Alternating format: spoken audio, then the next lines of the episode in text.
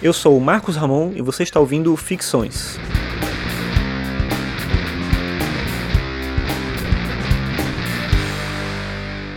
Esse é o episódio 90 e o tema de hoje é o futuro da música.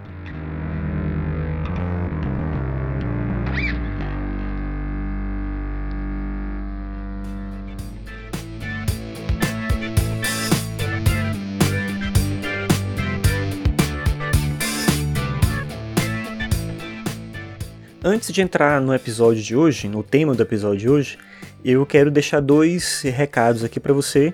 O primeiro é em relação a um compromisso que eu fiz com o pessoal lá no Twitter. O Ficções tem um perfil no Twitter, que é o podcastficções, e eu disse lá que no momento em que esse perfil chegar a ter 500 seguidores, eu vou fazer um episódio de podcast por dia durante um ano inteiro. Se você acompanha aqui o meu podcast ou os podcasts que eu faço já há algum tempo, sabe que eu já fiz isso em outro momento com o Ano Bissexto, que foi um podcast que eu fiz em 2016 e foi bem nessa linha, né? Um episódio por dia durante aquele ano inteiro. Então a ideia seria replicar isso dentro do Ficções no momento que eu conseguir 500 seguidores dentro do perfil do Twitter, o podcastficções. Então se você quiser ver isso acontecer, se você achar isso uma ideia legal, você me ajuda aumentando esse número de pessoas que seguem o perfil. No momento que eu estou gravando agora, tem 394 seguidores, acho que vai demorar um pouquinho, mas você pode contribuir indo lá no Twitter e seguindo o perfil. Bem, isso é uma coisa, e o outro recado que eu quero deixar é sobre uma pesquisa que está sendo feita pela ABPOD junto com a rádio CBN. A ABPOD é a Associação Brasileira de Podcasters, e junto com a CBN ela está fazendo a Pod Pesquisa, que é uma pesquisa que tenta entender o perfil do ouvinte de podcast e entender também o perfil do produtor de podcast. Então, tem esses dois contextos dentro da pesquisa. Se você for responder a pesquisa, você vai ver que chega um ponto que termina as perguntas sobre ouvinte de podcast, aí você entra em perguntas sobre rádio, se você for ouvinte de rádio também, e depois em perguntas sobre produção de podcast, caso você produza algum podcast. Respondendo a pesquisa toda, eu achei ela um pouco longa, ela vai, você precisa de entre 5 e 10 minutos para responder tudo. Se for responder só a parte de ouvinte 20 de podcast é um pouco mais rápido, mas é bem legal e importante se você puder, você que escuta aqui o Ficções, se você puder responder, porque ajuda a gente a entender um pouco melhor, como eu disse antes, o perfil do ouvinte, né, o tipo de expectativa que as pessoas têm em relação aos podcasts, uma, a maneira como escutam podcasts. E eu vou deixar aqui para você ouvir um spotzinho feito pela ABPod para divulgar essa campanha e logo depois do spot eu entro com o tema do episódio de hoje. Atenção ouvinte de podcast, temos um recado muito importante para você. A ABPOD, Associação Brasileira de Podcasters, em parceria inédita com a Rádio CBN, está realizando entre os dias 1 de julho e 15 de agosto a quarta edição da Pod Pesquisa, que vai atualizar o perfil do público brasileiro de podcasts, além do perfil do produtor de podcast e também dos ouvintes de rádio. Acesse agora podpesquisa.com.br, preencha o questionário e participe dessa importante ação para um crescimento ainda maior do podcast no Brasil. Bem, eu decidi falar sobre esse tema que é o futuro da música, inspirado em um texto que eu li faz pouco tempo, acho que um mês e um pouquinho, que é um texto que fala sobre o futuro da música, o fato de que o futuro da música é o streaming. Isso é algo meio óbvio, porque é algo que já está acontecendo, mas achei interessante também é, o autor colocar alguns motivos pelos quais, para ele, isso é ruim. Por que, que é ruim a gente estar tá nesse contexto do streaming em relação à música? Ele apresenta alguns é, alguns motivos, eu vou comentando cada um desses motivos a partir da minha, da minha perspectiva. não concordo com tudo que ele coloca, mas no geral acho que é, é, traz uma perspectiva interessante para a gente pensar sobre a música, pensar sobre consumo hoje em dia. O primeiro aspecto que ele coloca é que os álbuns são uma coisa boa. Aí você vai dizer, ah, mas a gente não pode ouvir álbuns hoje em dia, e os artistas ainda produzem nesse estilo, ainda que o CD, ainda que o disco não seja um produto que é relevante, ainda se vende, mas não se vende tanto, obviamente. Então, ainda que não seja um produto relevante, as pessoas ainda concebem música nesse estilo. Elas lançam um disco, lançam e isso vai para as plataformas de streaming e tudo. Só que o problema é que Quando o streaming é a regra, isso se torna cada vez menos relevante. Pensar o álbum em si, pensar o contexto do álbum, pensar a ordem das músicas, pensar essas músicas em conjunto, então isso se torna algo cada vez mais é, difícil de ser valorizado. Isso gera um outro problema que é você ter cada vez menos álbuns. Acompanhe, preste atenção no que acontecia na música nos anos 70, por exemplo, em que a maior parte da renda das gravadoras e dos artistas vinha dos discos. Então, boa parte dos artistas lançavam muitos discos, às vezes mais de um disco no ano. Você olha a discografia das bandas de rock daquela época, né, do Rush, do Led Zeppelin, do Pink Floyd, eles lançavam um disco por ano, às vezes dois discos por ano. Então isso acontecia porque existia uma demanda grande para isso, e para quem gosta de ouvir música é melhor você ter mais discos. As bandas atuais que eu gosto, é, eu convivo com esse problema, o fato de que eles se envolvem em turnês muito grandes e produzem cada vez menos discos. O disco não é algo tão relevante assim, eu acho que vai por essa linha o argumento dele e eu meio que concordo com isso. Um outro problema que ele coloca é o fato de que a gente precisa estar conectado para ouvir música em relação ao streaming. Claro que você não tem que estar conectado o tempo todo. Você pode, se você assina um serviço como o Spotify, por exemplo, você pode baixar as músicas quando você está ali no Wi-Fi e depois você escuta offline. Mas a ideia de estar conectado é que você precisa invariavelmente em algum momento se conectar para poder baixar aquelas músicas, para poder ter acesso àqueles arquivos, e isso acaba te distraindo da ideia de ouvir música. Dificilmente a gente para agora só para ouvir música. Ouvir música é uma coisa que se faz junto com outras coisas. Parar para ouvir música é uma experiência cada vez mais rara.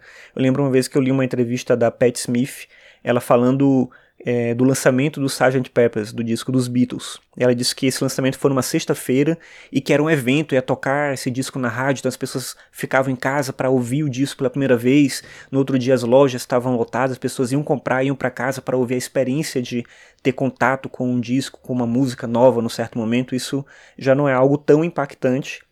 Claro que é uma maneira diferente de pensar. Eu concordo em parte com isso, porque eu acho que isso traz outras coisas, né? traz outros elementos para as pessoas que não viveram essa época antes da internet. Certamente elas não sentem falta dessa expectativa em relação ao disco, descobrir na verdade que o artista acabou de lançar a música pode ser algo muito mais interessante, enfim, é algo controverso, depende de uma, de uma circunstância. Essa ideia de precisar estar conectado, precisar estar online, estar né, distraído, o que é ser distraído em relação a isso? Então é um pouco difícil de entrar numa, num ponto é, determinante para dizer se é bom ou ruim. O outro argumento dele é que as lojas de discos elas estão mortas e isso já é uma coisa que vem acontecendo há muito tempo. Como eu falei antes, o disco é, como produto não é algo mais tão relevante, ainda se produz. Muita gente Muita gente não, algumas pessoas ainda compram, mas esse é o ponto. Se você não é um colecionador, você dificilmente vai a uma loja comprar um disco, comprar um CD. Não é algo que vai fazer parte da sua rotina e com isso você perde a dinâmica da própria loja, do ambiente físico, do contato com as pessoas. Eu ia muito em loja de disco, né? Eu conheci muitas bandas estando na loja de disco, conversando com as pessoas, pegando indicações, mexendo, né, nos discos ali e tal. Você pode argumentar que a gente pode fazer isso no Spotify também com uma um portfólio ainda maior, mas o fato é que a gente não faz. E aí o fato da gente não fazer tem a ver com outro ponto que ele coloca, que é a conveniência ser superestimada. A gente acha que é muito bom ter conveniência e ter tudo na mão, isso é muito bom, é muito fácil, é muito legal, mas o problema disso é que a gente fica mal acostumado, a gente deixa a conveniência guiar a gente. É, daí ele vai falar para o último ponto, tem a ver com isso também, nessa questão da conveniência se une com o último ponto, que é o fato de que, na visão do autor do texto, a música está se transformando no Facebook, no sentido de que a gente passa a viver dentro de uma bolha. Você vai acabar ouvindo só as coisas que são recomendações do próprio serviço que você assina ou de pessoas próximas a você que já estão ali. Você vai acabar não conseguindo avançar ou, ou desenvolver o seu gosto musical para outros lados, porque fica muito fácil você estar tá próximo das mesmas coisas né, e ouvindo as mesmas coisas. Isso já aconteceu comigo algumas vezes, a essa coisa da conveniência. Apesar de eu poder procurar coisas novas e ter muita coisa nova no Spotify, eu acabo uma semana depois da outra ouvindo só as playlists que o próprio Spotify faz para mim. Então ele coloca uma playlist lá de recomendações da semana, ou ele monta uma playlist baseada nas coisas que eu já estou ouvindo, e eu fico ouvindo basicamente aquelas mesmas coisas. E uh, tem uma ilusão de que eu estou descobrindo coisa nova, mas na verdade não é tão assim. Então essa coisa da conveniência de ter tudo muito fácil, ter tudo muito rápido, parece muito bom, mas não necessariamente é assim. Então, diante de tudo isso, parece que só tem coisa ruim, o tom do texto é um pouco esse. Mas aí eu chego num ponto que eu acho que se aproxima de uma reflexão que o Benjamin, o Walter Benjamin, fez no texto mais famoso dele, que é a obra de arte na era de sua reprodutibilidade técnica. Nesse texto, Benjamin vai discutir essa questão da reprodutibilidade. Ele mostra que quando a gente pode reproduzir uma obra de arte, ela perde sua aura, ela perde aquilo que tinha de único na obra. Isso traz uma consequência ruim, porque a gente passa a ter uma relação de valor é, cultural, de compreender o valor cultural dessa obra de uma maneira diferente, mais baseada no consumo, mais baseada no entretenimento.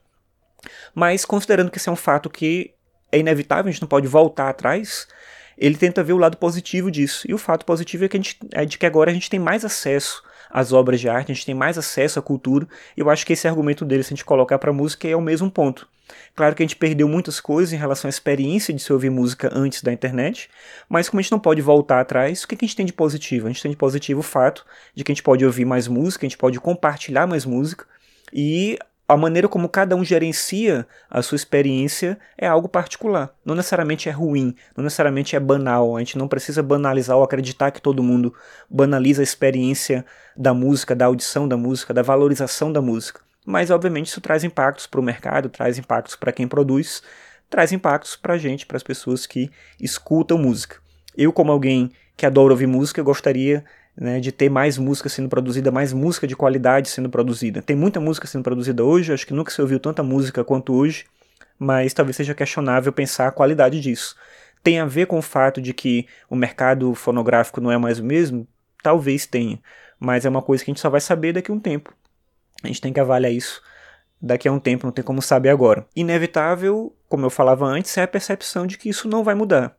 E se não vai mudar, se a gente não vai voltar para trás, para a época que a gente tinha antes, então a gente tem que aprender a aproveitar essa dimensão que a gente tem hoje da tecnologia para tornar essa experiência de ouvir música uma experiência significativa, uma experiência estética de fato. E isso só cada um pode fazer em relação a si mesmo e em relação à sua própria experiência.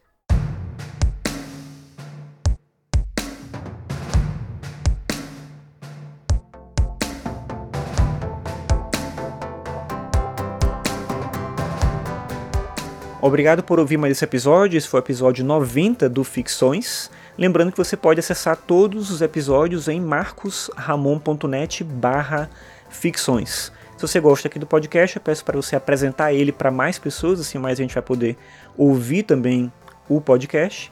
E é isso, obrigado pela sua audiência, até a próxima.